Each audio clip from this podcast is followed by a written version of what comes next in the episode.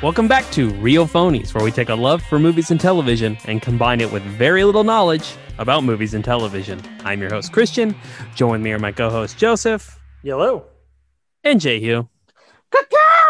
Back again uh, with kind of a quasi sequel. We've done biopics before, but now we're pitching biopics. Did we do did we do bio, biopics or wait, hang on, actually this is the first thing to get out of the way. Is it biopic or biopic?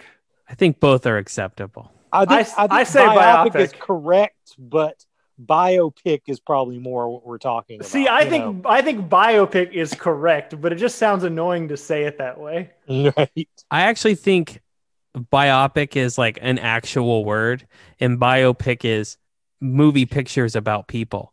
Uh, I may be mistaken there, but I've always considered when you say biopic, you're referring to a movie about an individual. But I guess biopic also works. I think that's that's you're gonna make me look this shit up. That's okay. We all have access to the internet all the time. I don't believe in the internet. It's Yeah. I feel how do I look it up? Do I look it up? biopic versus you, biopic. you know what? Which You is kn- it? You know what? The, the very first the very the very first Google result has it for the pronunciation as biopic. So hard to argue with Google, but I'm going to argue with Google. I think it's wrong. I say biopic. See, I think like you know, like the Gandhi movie is a biopic. Uh, walk Walk the Line, that's a biopic. Fair enough. Oh Jesus! Now we're gonna have to determine that after all of our pitches. Yeah. Uh, so I yeah, let- only have biopic pitches. Oh, good. Uh, as you mentioned, Christian, I think we did uh, music biopics specifically. Yep. But in this instance, we're going for uh, uh, we're expanding our scope and uh, talking about people or groups that we think would make interesting biopics that haven't been made yet.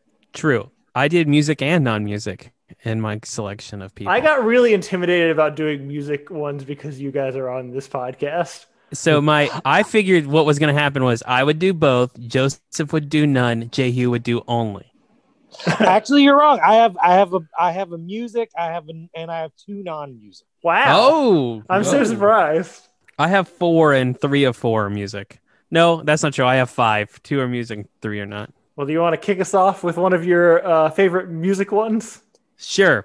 Uh, let's see. Of my three, which is the one I want to start with? I'm gonna go in Chuck Mangione, mostly because how does a guy write a top ten record playing the flugelhorn? I don't know, but he did it, and uh, I'd be curious to see how that happened. Uh, obvious name for my movie is "Feel So Good" because again, it's the only song you know that features Definitely. a flugelhorn. Um, my fan cast is Mark Ruffalo because I feel like he looks like that guy. Fair enough. Um, but mostly, I just want to know like, yeah, he's from Brooklyn, New York. Grew up playing jazz music. Features in a lot of different uh, big jazz artist in the the '60s and early '70s. Um, I just want to know how he convinces someone to say, "Hey, I'm going to make a, a track record. Or, you know, I'm going to make a jazz record," um, and then gets it on like pop radio and becomes pretty famous all across the world. I mean, again, everyone knows the song "Feels So Good." So, um, yeah, Chuck Mangione. That's my first pitch. Fir- Does- First of all, I'm does- I'm ready to quit because that one's the best one. Let's just podcast over. I fucking love that one. Second of all, I, I love Chuck Mangione because I'm convinced he convinced he created the weirdest genre of music, and like not even the weirdest, the most specific, and that is music that played at Kmart Interesting. because Kmart, you know, for the 70s and the 80s had their own like house music that they made that was basically all instrumentals of pop songs and it all sounded like Feel So Good. And you also heard Feel So Good a lot in Kmart. I never hear that song and don't want to buy a Transformer. Like as soon as I hear it, it's like, man, I need to buy a fucking Transformer right now. So yeah, I love this one. Uh, pretty sure my dad saw Chuck at the Saenger in Mobile in like 1978. So Also he had a still has the comeback t- in the 90s in King on King of the Hill. did not know that. Yeah, he, he's featured in a few episodes of King of the Hill. Yeah. So That's is my the, first one. is the Go follow Jess. is the follow up logic to your uh, Chuck Mangione biopic that at some point we have to have like a Kenny G biopic? Oh, see, it's different though. I feel like the saxophone is much more widely accepted. Number one, it's one letter off from saxophone. Number Right. two, it, it it's just something a lot of kids play. But like I would say, three percent of trumpet players learn how to play the flugelhorn, and ninety nine point eight percent of people don't even know what a flugelhorn is. I was about is. to say, I would say less than one percent of people could pick a flugelhorn out of a lineup. Correct. Also, I would say that that Kenny G had almost the opposite effect because rock songs used to feature saxophones prominently, and I think the reason that went out of fashion was because of the backlash against Kenny G. Also true. Fair enough. So that's your first one. Yep. All right. Uh, my first one, and probably my the one I, I feel best about that I think needs to happen. I'm a big fan of your Oh, social networks and your jobs, where it's about you know kind of about these modern quote unquote visionaries, and uh, you know once you kind of peel back the curtain on their life, they're kind of just selfish assholes whose the combination of their own greed and the brutal but beneficially brutal nature of a capitalist society allows them to succeed on the backs of their own terribleness. So the next person I think that's very logically in line for this is Elon Musk. Oh, for sure. Yeah. Yeah, yeah. Uh, you know, I don't I don't really give a fuck about about his his personal life, but he was actually like born in South Africa, had had like kind of a childhood story. You know, he came to America, started his own software com- company, which to be fair, credit to him versus Steve Jobs, Elon Musk can't actually program. Uh, so you know, that's a plus. But you Right. know, mostly I want to get into the the shit uh, beyond that, where they just kind of turn into these charismatic pop culture figures that are more uh, more words and ideas than they are actual practice. Uh, and you know, obviously, we we at some point in the third act have him smoking weed with Joe Rogan or a Joe Rogan substitute in the uh, in the movie. But you know, it's, it's one of those movies where the bad guy wins. Even even in the Social Network, the bad guy kind of loses a little bit because you find out that he's sad. Uh, but uh, I want I want this one to be you know Elon Musk's you know succeeds at exactly what he wants to be. He's just a famous rich asshole. Uh, I've told you guys that I believe that the social network has the wrong ending, right? I don't think we've talked about this. The social network has the wrong ending. The wrong ending, the social network. I mean, the the ending of the social network should not be that we find out he's sad because nobody, you know, because he's an asshole and nobody likes him. The correct ending to it is Farmville. Ooh, yeah. because he, he the whole time he was trying to build something elite that everyone would want to come to but farmville's really the entrance for everybody's fucking aunt and uncle that turned it into basically just walmart on the internet like something just anybody can fucking do and it doesn't matter I like that. Man, That's I good. played a shit ton of Farmville back in the day. I had a real big farm on Farmville. this is not a diss on farmville farmville's fine i'm just Yeah, no, I'm, I'm just, I'm just, you've, you've made me nostalgic for my farm. I used it to reconnect with uh, my, my high school history teacher, who now turns out to be a racist. But you know what? It was, uh, it was a nice time at the time. that's that's what's fucking awful about the internet people you should just never know are awful people you get to find out Hundred percent. Who would play Elon Musk? So the correct answer here is Burn Gorman. Like without oh, a doubt. God. That's so good. it's it's perfect. But I don't think that he's got the necessary star power. As far as people that I think could be cast, and uh, like if Regina still listens to this podcast, like she's gonna be so mad at me for fucking saying this. Uh, but I think the per- correct person is Rami Malek. He's got the uh, he's got the right kind of uh, weird but overconfident energy and strange shape of face. I think to uh, to cover the Elon Musk bases. So I Rami Malek is my first choice. Uh, I really like uh, you know after Burn Gorman, which again is not going to happen. That's good. I would say one thing that you were dead on about this, whether, you know, Fincher realizes this or not. Elon Musk absolutely should be the subject of the social network too if they were to make it. Oh Like, no, for sure. And I love these movies. I love I love watching this, hating these people. You know, that's Yeah. It makes me feel better on the The nihilist in me really like just Yeah, there's something about it absorbs it. it up. Yeah. So, so I- I'm super jazzed about this, so I can have conversations with my friends about what a piece of shit Elon Musk is, which I already do, but I want to do it after the movie. Who's going to Cool. play Grimes in it? I don't know. Probably just Grimes. It I could mean, be. Yeah, I was about to say. I- the thing is, I feel like Elon Musk has his head up his ass far enough that if you were making a shitty movie about Elon Musk, Elon Musk would want to star in it. It's possible, but I wouldn't watch that. I wouldn't watch that either, but I'm saying even if it was a hatchet job, Yeah. he would want to star in the hatchet job. Yeah. Yeah. Jehu, what's your first one? Well, I won't spend too long on my first one because I kind of already talked about it a couple weeks ago, and I also talked about this for four straight weeks. But uh, you know, I read a book called Van Halen Rising. It's part of a few Van Halen books I read. But the whole time I was reading this, I I kept thinking I don't even think it should be a biop. I think it should be a series Hmm. along the lines of the people versus OJ Simpson. Like the whole time I was reading this, I was like, man, every one of these chapters is an episode.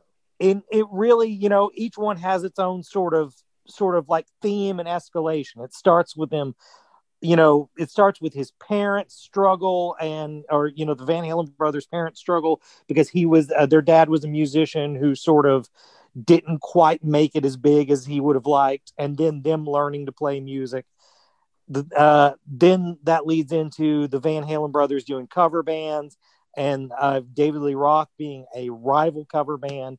A great episode would be David Lee Roth's power play to get into the band, which was essentially that he, um, you know, they weren't really very vocal oriented. Eddie was singing and they were mostly for musicians and Eddie just kind of screamed and didn't really do a good job about it, but they had went as far as they can go with that. And they realized they needed a singer and they needed a PA. David Lee Roth had already tried out for them twice and they had said, fuck nah, because at that point he was kind of a shitty singer.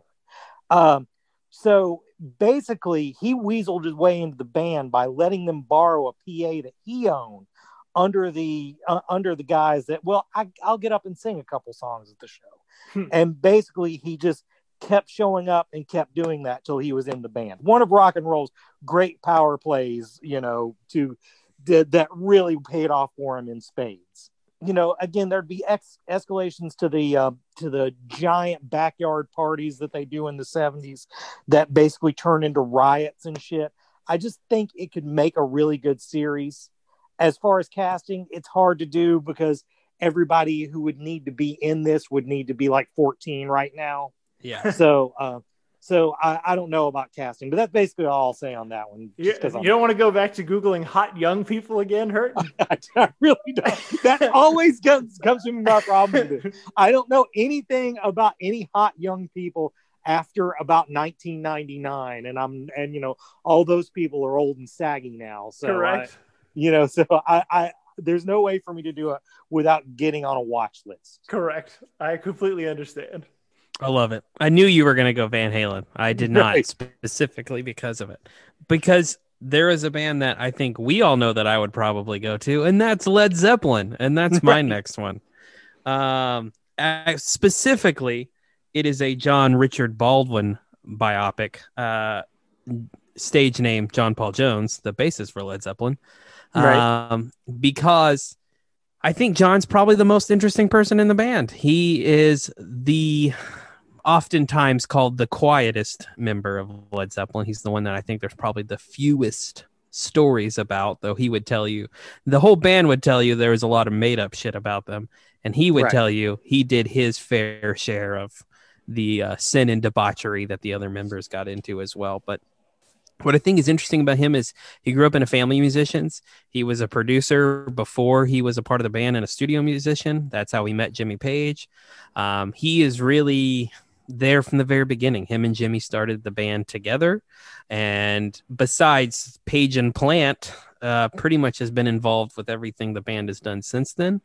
Um, so it would be like a one of these films where we see all the sin and debauchery and crazy and drug addiction and, and in this case it really does kind of lead to the band's downfall but through the lens of the person who at least commonly is known as the least likely to do these things so this person who is there for the whole life of the uh, group but also the one who's just basically like watching john bonham um, you know drink himself to death and uh, I feel like you're proposing almost a new version of the movie Almost Famous, but they're actually in the band. That's a fair comparison. I didn't think about it when I was doing it, but that's actually very close. I mean, I kind of like that.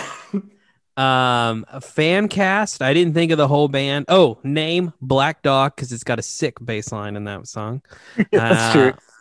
Uh, I did say if I if I did think if they were making a Zeppelin bi- biopic from Bonham's perspective when the levee breaks because the drum set part in that song is sick.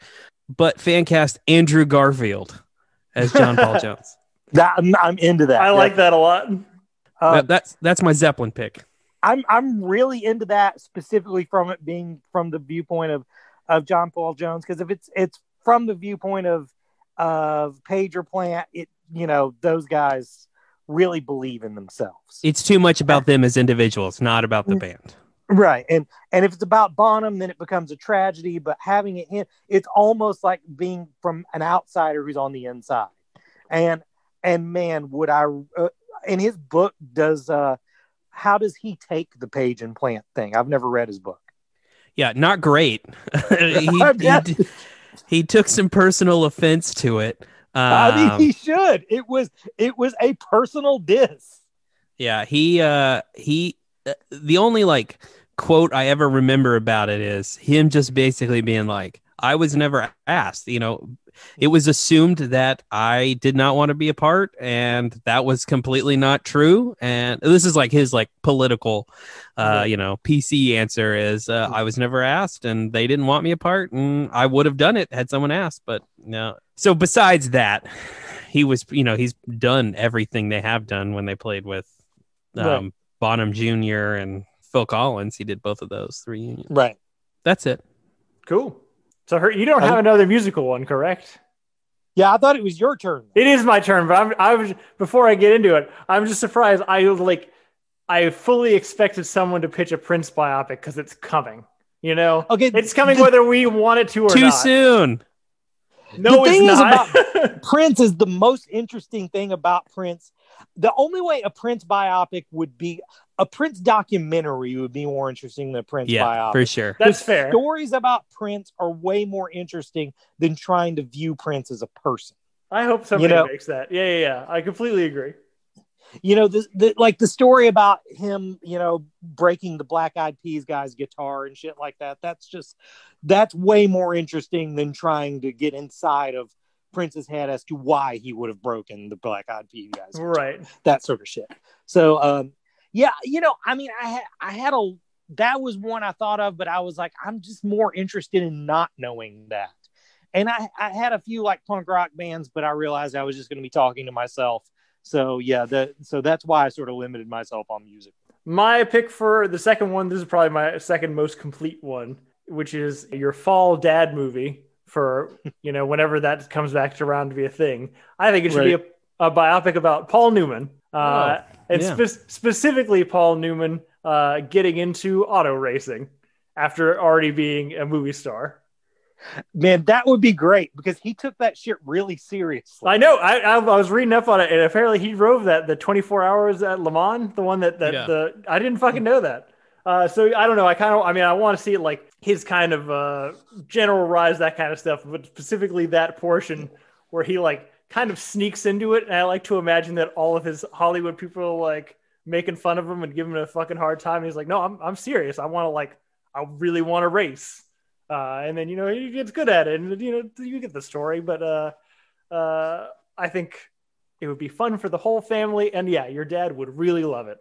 right, right, I Not- love not, that. Not, not Yeah. either of your dads specifically, just all dads. right, right.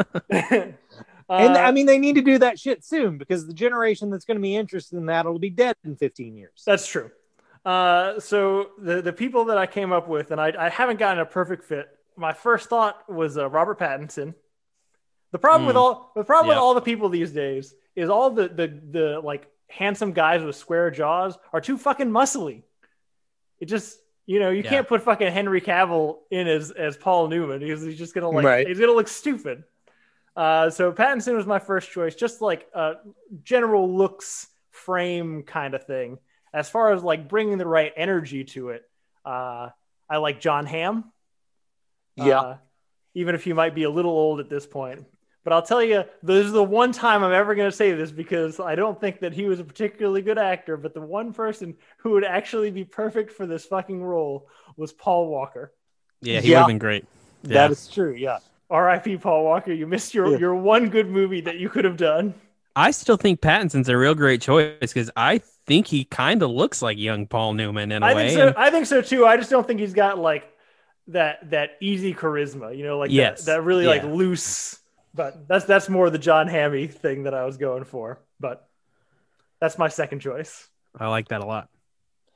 So for my second choice, I was going to go comic books, and the easy choice would me for me would have been Kirby, particularly since I'm reading a Kirby bio comic right now.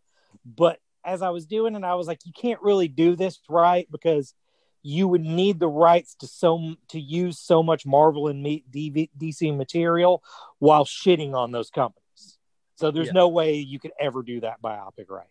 Uh, so I think what would be a, make a great biopic is something about the inception of Image Comics, about basically the seven artists who left Marvel all at once to form Image, Comics. See, I feel like you're on the right track here, Hurt, because things that I, I like in a biopic are not necessarily ones that are just about one person. Though it is helpful to have like a singular singular point, you know, of reference for the for the audience. But I like ones where it's uh, about one person, but it's really about like just this specific chunk of time and like the culture that was going on right then. So I really like this premise.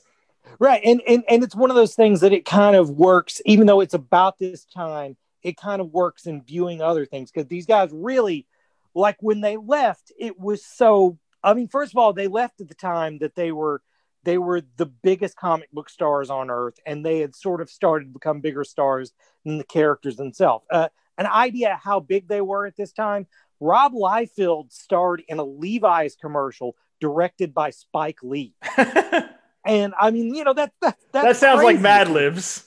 right and um and right at that height they were basically all ha- unhappy with the share they were getting from marvel and basically you know uh, how they were being treated. And so they gave them an ultimatum. Marvel said no and they all seven walked at once. And it was pretty fucking beautiful. Like you know like marvel had to like you know just run around scramble to to to even deal with this because they had created titles for these guys and then they go and their initial launches are this, these huge successes selling millions of cop- copies of of every issue. And then as you want in a biopic they just fuck it all up.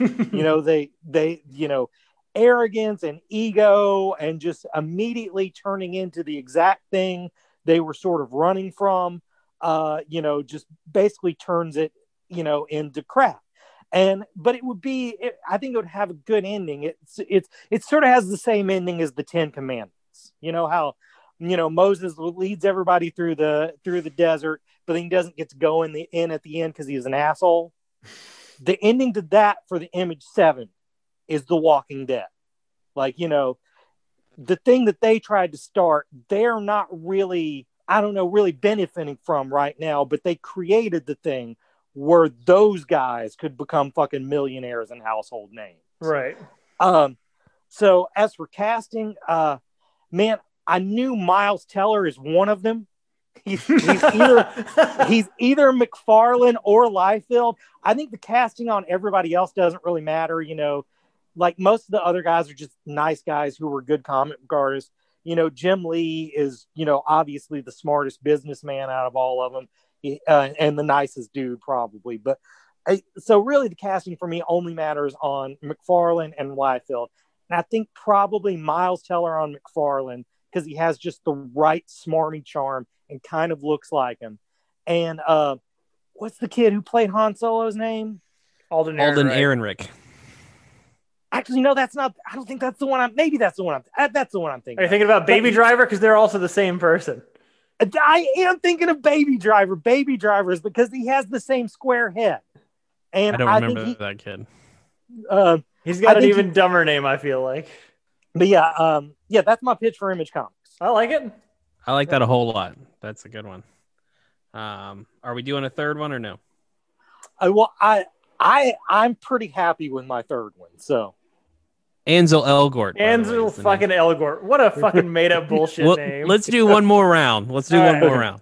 All right. So this is the, my least favorite one that I came up with. because I feel like it's the most likely to be made. Okay. So I just was thinking to myself, um, kind of like you were talking about with Prince, Joseph, like it's just inevitable that someone's going to do it, but Yep. I don't know that I want to see it. And then once I was on that train, I kind of wrote like a whole paragraph of shit I expect to see out of this movie. So I'm going to pitch it anyway, which is the name of the movie is Lame Duck. Uh, and it is the transition period between George W. Bush's presidency and Barack Obama's. Um, the reason why George W. Bush, incredibly hated dude in America at that time. Barack Obama, incredibly well loved dude during that time. Um, Bush was fairly active during his lame duck session. He passed a lot of bills that he claims, anyway, he bel that set Obama off on the right foot. It was the beginning of a lot of the bailouts we saw, um, stuff like that. So it would really be a look at these two men, and one of them coming to the end of basically his career, one starting it as per the United States, one of them hated, one of them loved. Um, just like a, you know, polar opposites. Um, as for cast, my dream cast, though this would never happen, would be Will Ferrell and Will Smith because I think both are both are connected with each individual role so much already. Damn, Uh, yeah. Will Ferrell could like do an actual serious take on W, and everyone has already fan cast Will Smith into the eventual Barack Obama biopic anyway.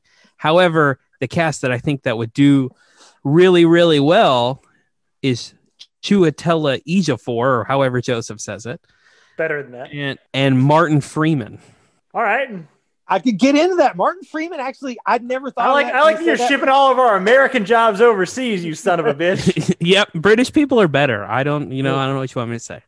Yeah, he really looks like Bush. I'd never thought of that. Yep, I, but that's I, my I propose the title for this as the two popes two colon, but in America. two presidents. yeah. yeah, two popes is is exactly what it would be. I had forgot that movie existed because I did not enjoy it, but it is two popes. It would be that movie. Yep. right. I like it. Uh, so I got a couple more that that I might just save for later because really what I, I was kind of curious in in thinking about this whole process and all of the biopics that we've we've seen and biographies that uh you know like famous biographies like what's that guy? Ron Chernow the guy that did Hamilton and Grant and all these kind of things. Mm, Uh, yeah, is the thing about a lot of these biographies uh, or biopics is that they kind of become the definitive story of this person's life. And so I'm kind of interested in the idea of like a meta biopic where it's a like a biography or you know a story about the biographer Mm. um, kind of uncovering the details of this person's life. You know, kind of again like the, the deep dive, like a Ron Chernow type, where you're uncovering shit that no one's ever seen before to present, you know, this story of whoever this person's life is. But then, you know, you also get to choose what to put in, what not to put in, and how to frame the stuff that you choose to put in, how you frame to put the stuff that you don't put in. Uh, so you really are getting the opportunity to shape both like public perception of this person and also public perception of kind of the success or failure of this person's values and lifestyle which is a lot of times what what you know really biopics and, and biographies are about. You read about somebody because you hate them and you want to find out why you hate them or you love them and you want to find out why they were great. And so i, I just kind of like the idea especially you know now we we've we've realized i'd say in the last five to ten years that rock solid factual information can be spun in a lot of different ways and told Right. a lot of different ways where it's not technically necessarily untrue but it's not necessarily representing you know the on paper stuff. So i kind of like the idea of, of a biographer kind of coming to grips with you know realizing there's a weight to what he's doing and what he's choosing to do and not do. And this i think would particularly work for somebody that they were like wanted i couldn't think of somebody in recent memory. Like i was the closest person i could think of was like andrew jackson. But uh where you like think that they're a really great person and then as you continue to dig and uncover more things you start to find out that they're kind of a really shitty person Right. uh, so I just kind of like that transition of like admiration to like weighty guilt almost. So anyway, that's that's just kind of my idea. If there was somebody to direct it, I don't have any, I don't have a person for it as either biographer or uh, the subject. but I feel like it should be Rian Johnson because meta meta movies are kind of his thing. Right. I dig it. Yeah, I, you know, I it's funny. I, I I was trying to think of something similar, but I couldn't. I couldn't think of a person to be about. But I was really trying to think of a biopic you could do about someone who got left out of a biopic. Right. Like yeah, yeah, someone yeah, who yeah. was erased by becoming like a composite character or something of that nature. But I could I couldn't think of an example, so I didn't go for that. Um, so my last one is actually someone who's already had a biopic about. I would like to do see a movie about Henry Hill after Goodfellas. Oh, No, I, I think don't know that's I think that's super a great idea. Have Have you ever read about the shit he got into after he was in the witness protection prog- program? I know about some of it. I know it's fucking nuts. it's easily as crazy as the movie. He, you know, he has like multiple affairs, you know, goes back to selling drugs multiple times. The witness protection program has to move him multiple times. So finally they get him to one spot and they're like, look, if you flame out here, you're done. We're not taking care of you anymore. So, you know, he immediately starts having another affair. And the girl that he's having an affair with is a hairdresser who befriends another girl who she doesn't know is an undercover investigator working for a lawyer working for the mob. I mean, that sounds like a great movie already. It sounds like a great fucking movie, right? So, I mean, I don't, I honestly don't know how thi- this isn't already in development. Can Uh, it still be Ray Liotta?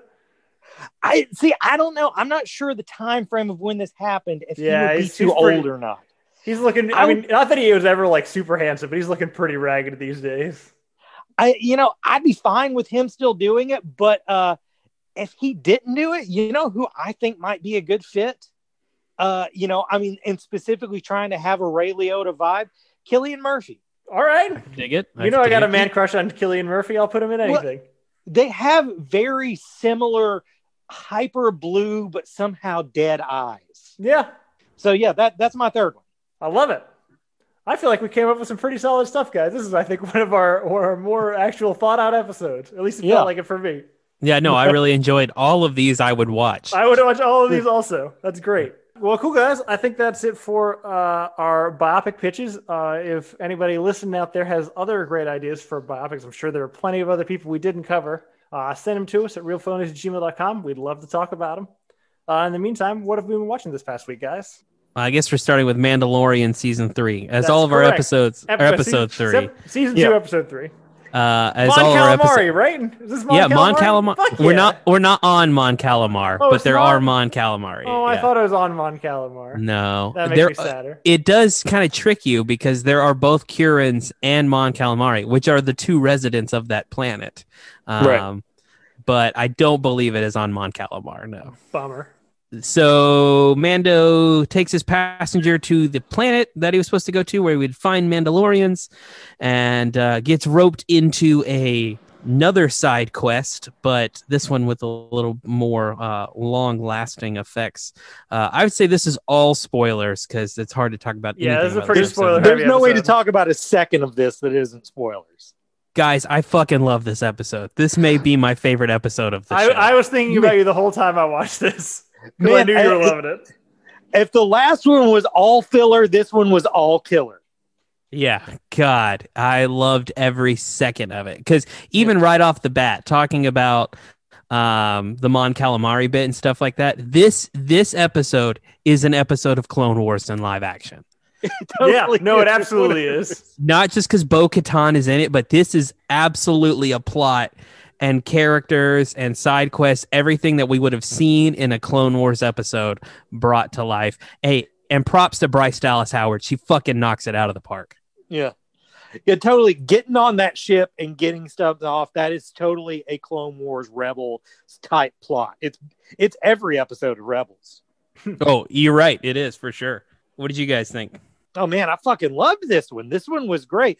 Let me let me tell you what they, they have really learned in this second year of this. That that they've realized that, you know, the money is baby Yoda.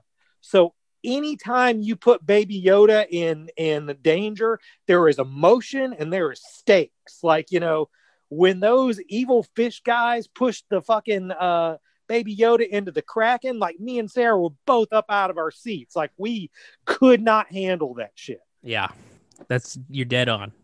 But yeah, you know, uh, I mean, of course, Bo Katan showing up was fucking great. Like we've been waiting for someone from another Dave Filoni show to show up and you know, like really play a part. And man, that was that was the correct one to get the ball rolling. Yeah, yeah, no, and and bringing Katee Sackhoff back, um, you know, she voiced that character. I think she may be a little young to be playing Bo Katan post uh, Empire, but I'm not going to sweat it. Um, yeah. And you know the other two, Sasha Banks and that Italian guy from far off, is it? Uh, I think the timeline would be like Bo Katan would be in her mid 50s, and I think Katee Sackhoff like just turned 40. Yeah. Um, right. So it's not like super far off, but yeah. Um, you know. I don't know. Maybe Mandalorians age differently because she was kicking a lot of ass. Um, the, the helmets really uh, protect the skin. Yeah, they yeah yeah they do a number. Um, but you know the other two Mandalorian, I thought they were pretty good. I was nervous about Sasha Banks in this, and I thought she was fine. Um, but what really sold it for me is I just think there's like that hallway fight scene. Man, that was great. Being back yeah. inside an Imperial ship and seeing them killing stormtroopers and like I don't know, it just felt like what I imagined Mandalorians killing stormtroopers in real life would look like and uh, yeah, it just it scratched the itch for me. I also really like starting to like peel back the curtain on kind of Mando's perception of you know his identity and the Mandalorian the culture and like actual Mandalorian culture. I guess yeah. right. Uh, right. So I, I, honestly I think it's a uh, for me I think it's a little too early to jump down that road, but I don't know. I, I still like that. Like he's lived his whole life thinking this one thing, and that this was the it was the way.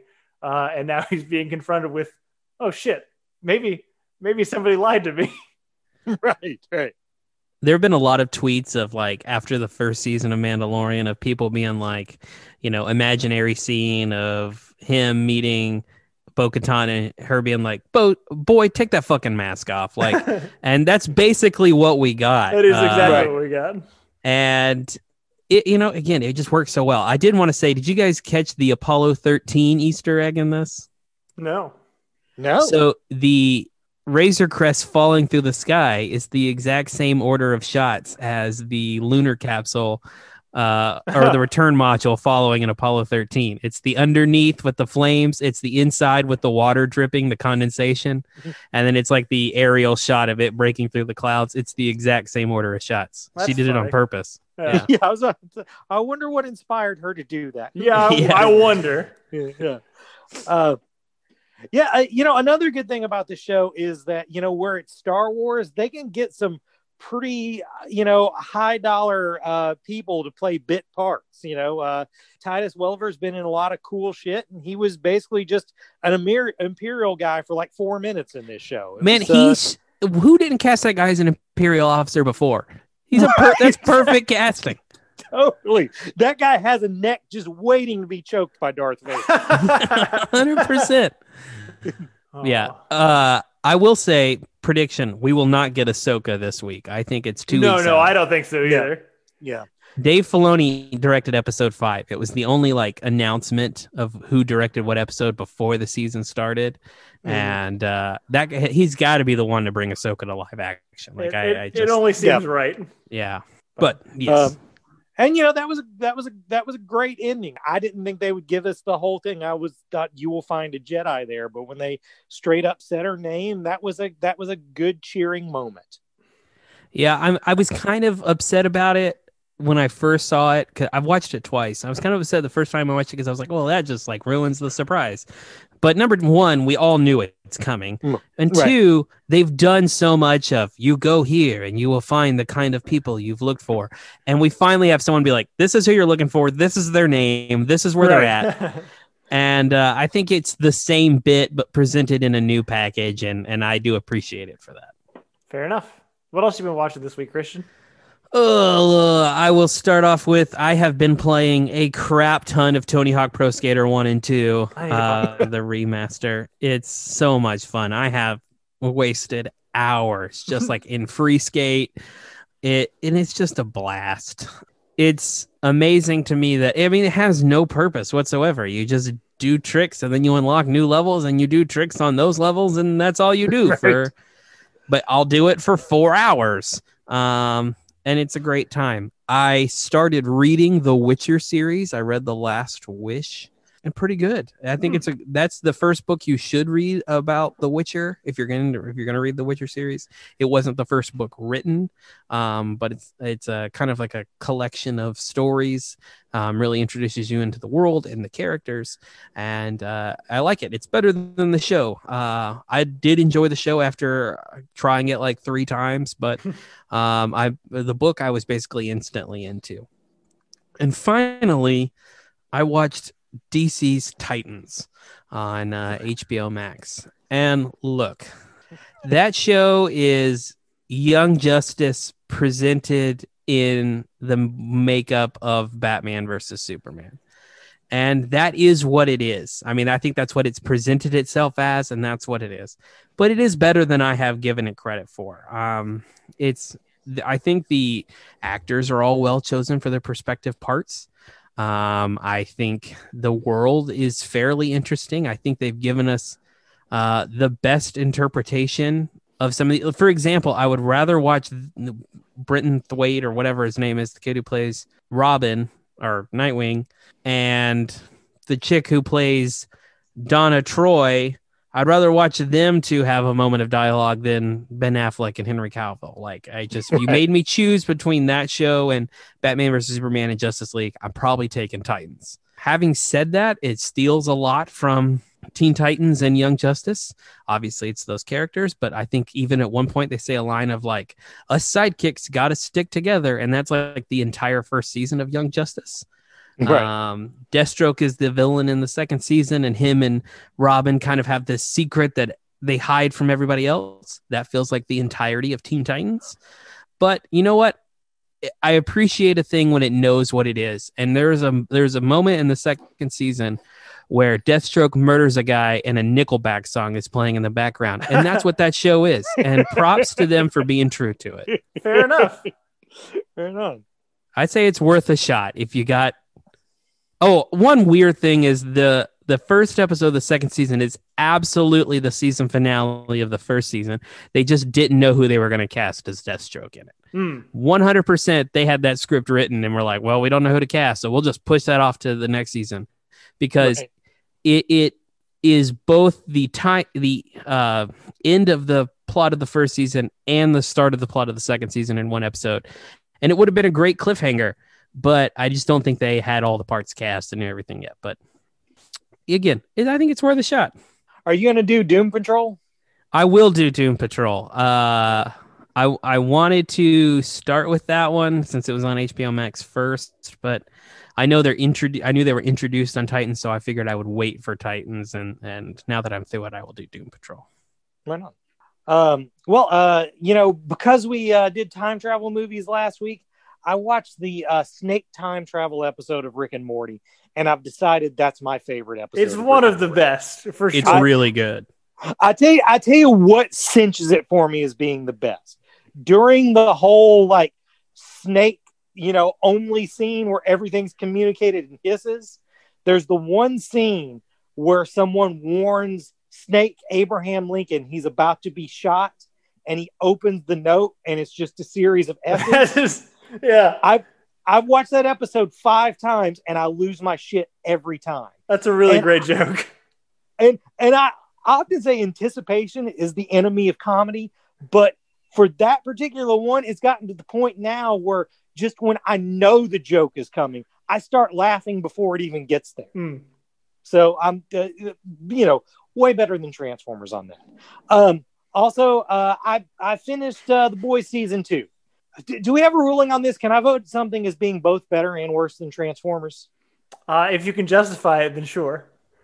uh performance wise everybody's really great in that show and anytime that show is about just the banana shit that would happen if people with superpowers were interacting with the real world it's great anytime they try to use this as a metaphor to take on real world problems, it's fucking ridiculous. I said this when I talked about the Umbrella Academy that, you know, um, that, you know, Watchmen has already done racial justice as a superhero show. They've done it better than anyone else is going to do it. Let's just stop. Umbrella Academy's attempt at it was cute. This attempt at it was just embarrassing. Hmm. It just, you know, it was like, it was like, oh man, this is, this is, uh, this is, this is a bummer. Uh, but, uh, but you know, I mean, overall, it's a fun show. That there's one actually, there's one really bad part I want to talk about. There's a part where you know, a big part of this season is that super villains have started to appear, and uh, they hadn't really existed before that. It was just superheroes versus regular criminals. And uh, there's one part where there's an active shooter video that they're showing on high school class, but instead it's about superheroes maybe attacking your school and it's just one of the dumbest worst things i've ever seen in my life. So so yeah. I, I like this show but it could be better. Both better and worse than transformers. Yes. Fair enough. Anything else? No that's it. All right. Uh this week was actually our last official uh, Ghibli film for the wife and I. We watched uh, from Up on Poppy Hill, which is also directed by Goro Miyazaki, who is Hayao Miyazaki's son. Uh, directed Tales of Earthsea. Also, it's fun. I don't. Again, I don't know why his movies get so much hate. It's uh, it's not as like fantastical uh, as some of the other ones. It's just kind of a high school romance. Uh, it does dig into. Hang on, I should preface. If anyone listens to this this far in the episode and is interested in these movies, this is probably the only spoiler I've ever had for a Ghibli film. Uh, but spoiler for this one, uh, it does delve into a uh, uh, an anime trope that I wasn't expecting a Ghibli film to get into, but they did. It's incest. Uh, oh. you spend uh, it's, again it's a high school romance and you spend about half of it really nervous about how it's going to end uh, but it's a, it's it's a happy ending so it's all okay in the end. But yeah it's i mean it's pretty good. It's, it's, it's surprisingly engaging. It's 90 minutes which as i've mentioned before is the perfect length for a movie. Uh, and despite the fact that it really only has two plot lines it's like really really snappy pacing. Uh, so it's just a really breezy watch. At the urging of our friend Zach Evans, I went back to watch an anime called Gurren Lagann, uh, which is a mech anime made by the same people who make Kill la Kill, which is one of my favorite animes of all time. I started it and I didn't really like it. Zach told me to stick with it and it was going to get better, and it did, and then it got worse again. So it's kind of this weird, it's kind of this weird bell curve of a of an anime for me. Uh, sorry, Zach, I didn't enjoy it as much as as you did it's it's not bad. The middle bit is pretty good, uh, but I think I think the first like nine episodes are not very good, and the last like seven episodes are not very good. And there's 27, so that's like 10 good ones. So, right. you know, slightly worse ratio than Clone Wars for me. And then the last thing, uh, I don't know if you uh, you probably haven't caught up, hurt, but Ian texted us last night about how good uh, episode nine of Fargo was uh, right for season four. So I, I, meant to come down on exactly what I don't like about this season. I just mentioned I don't like Chris Rock. I don't like the the character he was written to play to begin with, and I don't really like the way that he's playing it. Um, I don't like the Italian brother, which I'm assuming you've met at this point. Hurt. Yes, yes, I've met the Italian brother, and Be- he is really dislikable. Because, well, one, because he's a, a, very obviously Hispanic man playing a very Italian man, right? Um, and two, it's just, it's just I, not that far uh, Coen movies don't have over the top villains, but he's just I don't know, like it, it just feels it doesn't feel right. It feels very hammy in the bad way, uh, right. and and I just don't enjoy any time that he's on screen. And three, I think when they when they said at the beginning of this series that it was going to be based on the the uh, New Gods uh, apocalypse thing, I think you're thinking of the good parts of that story. But the thing about that story, and I, you know, I could be wrong about this. I haven't read a lot of comic books. This is just from me watching a bunch of DC animated shit over the last, you know, 20 years. But like the interesting part about that feud isn't really like the all is it all father, right? That's the new, uh, right? The, yeah, New Genesis guy. The All Father versus uh, Darkseid, you know, dynamic. I don't really give a fuck about that. the interesting part of that dynamic is the sun swap and like how the sons grow up in those environments. Totally, absolutely. And so to not take that angle is, I think, like just willfully ignoring the most interesting part of the story that you're in- intentionally adapting. Uh, I feel Right. like we definitely should have been spending time, like the boys should have spent several years in these households uh, of people that they were up to the point that they were living there. Uh, were raised to believe were you know uh, immoral animals that don't even you know couldn't even come up with the idea of morals kind of thing uh, Right. and then to see how they would develop in those environments and then you know interact with each other. Uh, but that's not the angle they go with. They, they've you know they just recently switched sons and you know it really is about all father versus Darkseid if there is such a thing in this series. So all that Right. shit is boring as fuck to me and i don't like i don't like the, any of those things.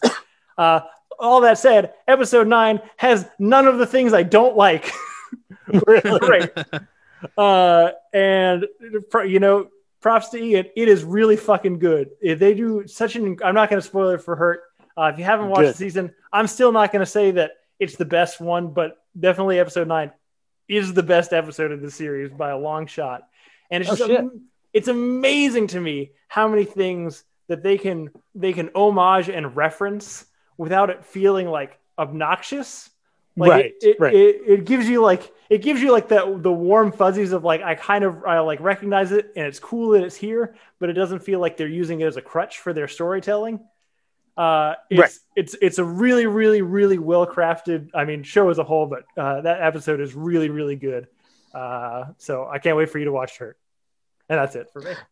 No, I, I gotta I gotta get down on that shit because yeah, I haven't watched any more of it, but I need to. Yeah. Uh, but I think that's it for this week. I don't think we have a plan for next week again. No. All right. Thanksgiving movies. No, we I did a God, is there such a thing? I'm sure there is on a Hallmark channel. Uh, you know, idea I was gonna pitch for you best pilot episodes. Oh, it's lost, bro.